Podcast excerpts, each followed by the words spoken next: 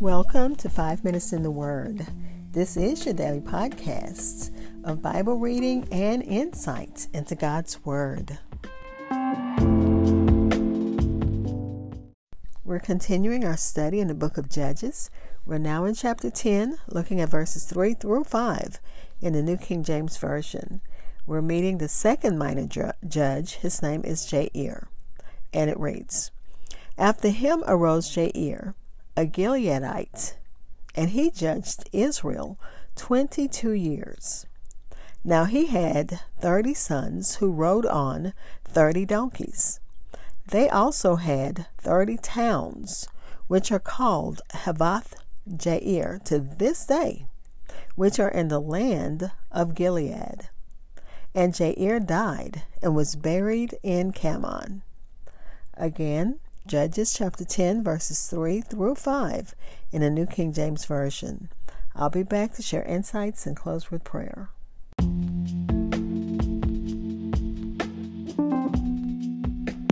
Hi, I'm the host of Five Minutes in the Word, a daily podcast which spends a few minutes exploring God's Word.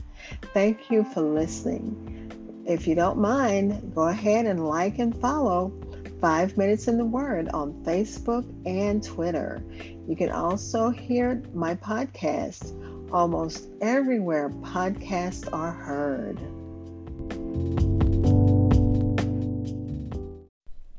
Again, that was Judges chapter 10, verses 3 through 5 in the New King James Version. And we're looking at the minor judge, Jair. As with Tola, we know very little about Jair's service as a leader of Israel.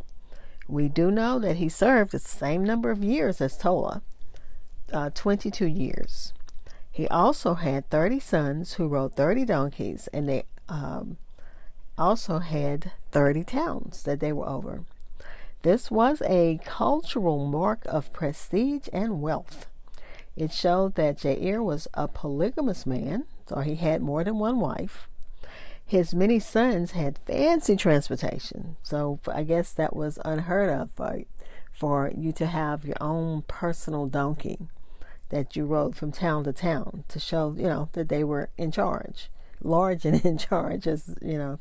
Anyway, and they had their own trans, they had their own territory to rule.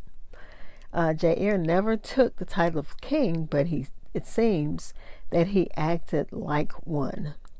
Uh, Gileadite area is a hilly territory and border territory occupied by the tribes of Manasseh, Gad, and Reuben, and that's found in Numbers chapter 32.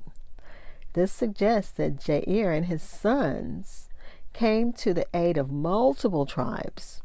They were also called, uh, uh, there was also a clan called Gilead, to which Jair may have belonged, and that's also in Numbers chapter 26, verses 28 through 33. Uh, Matthew Henry says they had good possessions, and they also had the name of the same name as their father. Uh, the village was named after their father. The village, uh, the villages of Jair, yet they called uh, they're called cities either because these young gentlemen uh, to whom they were assigned enlarged and fortified them, and so improved them into cities instead of villages. And then he says, Villages are cities to the contented mind. And we thank God for that, for places that we can call home and feel content. Let's pray.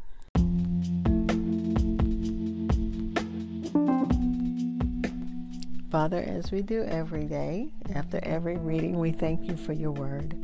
We thank you for insights that our commentaries give us to share about uh, things that we don't know unless we just kind of do a little study on it. So we thank you for that, Father. We thank you for uh, providing for your people Israel, for giving them what they needed when they asked.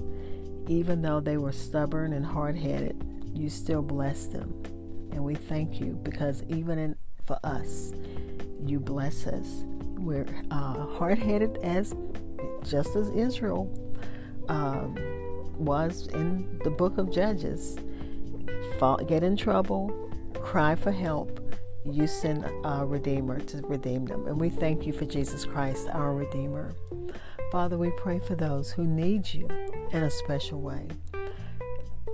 The needs of, I say every day, the needs are many, but God, you're a great God, and we trust you and we uh, cast all of our cares on you.